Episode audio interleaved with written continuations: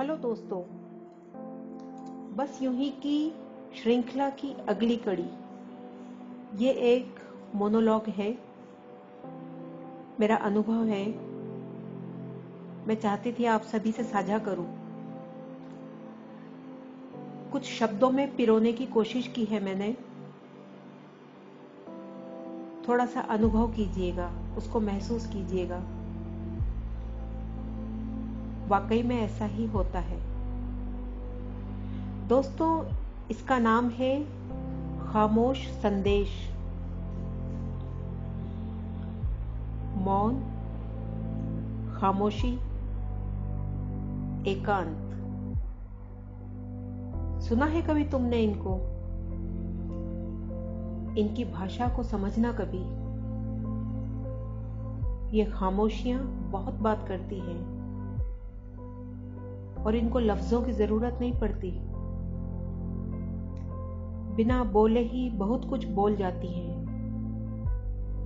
और जानते हो कभी कभी तो चीख चीख कर इतना शोर मचाती हैं ये खामोशियाँ कि कानों पर हाथ रख लेने का मन करता है। सुनना कभी अबोले शब्दों को, महसूस करना कभी उन जज्बात को, उन लफ्जों को जो लबों पर आकर रुके रह जाते हैं।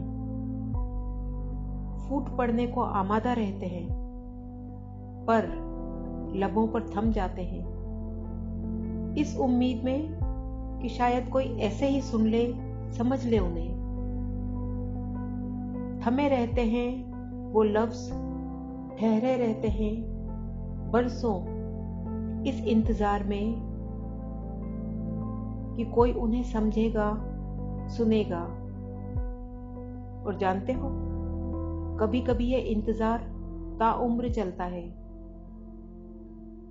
और उस शख्स के साथ ही उसके वो लफ्ज रुखसत हो जाते हैं जहाँ से। पर कभी सोचा है, क्या किसी के साथ वो लफ्ज, वो चुप, वो खामोश लफ्ज वाकई में चले जाते हैं? उसी के साथ? नहीं। वो लफ्ज जो लबों पर आकर थमे हुए थे उसके।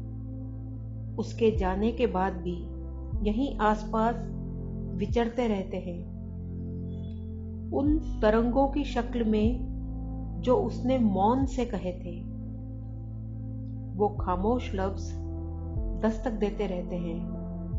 हमारे जहन में हौले हौले से ठक ठक ठक। खामोशी कहीं नहीं जाती है। मौजूद रहती है सतत, निरंतर, निशब्द, सन्नाटे के रूप में।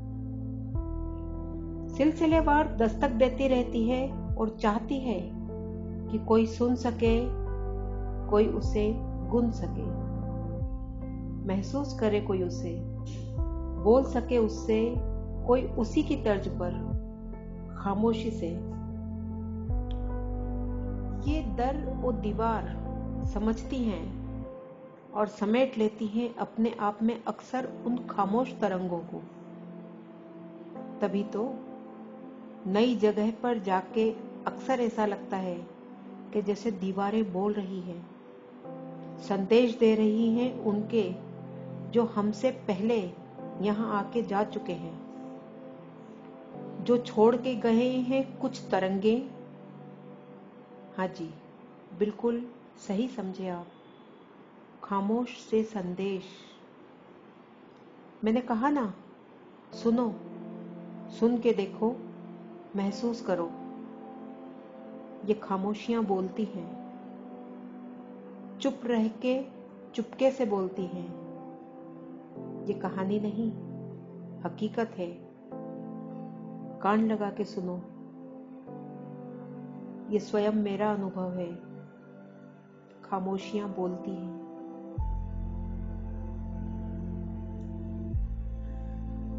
आवाज़ दिए जा रहे हैं, सुनता ही नहीं कोई। आवाज़ दिए जा रहे हैं, सुनता ही नहीं कोई। पिछली रातों में, तूफ़ान में ये आँखें कितना रोई।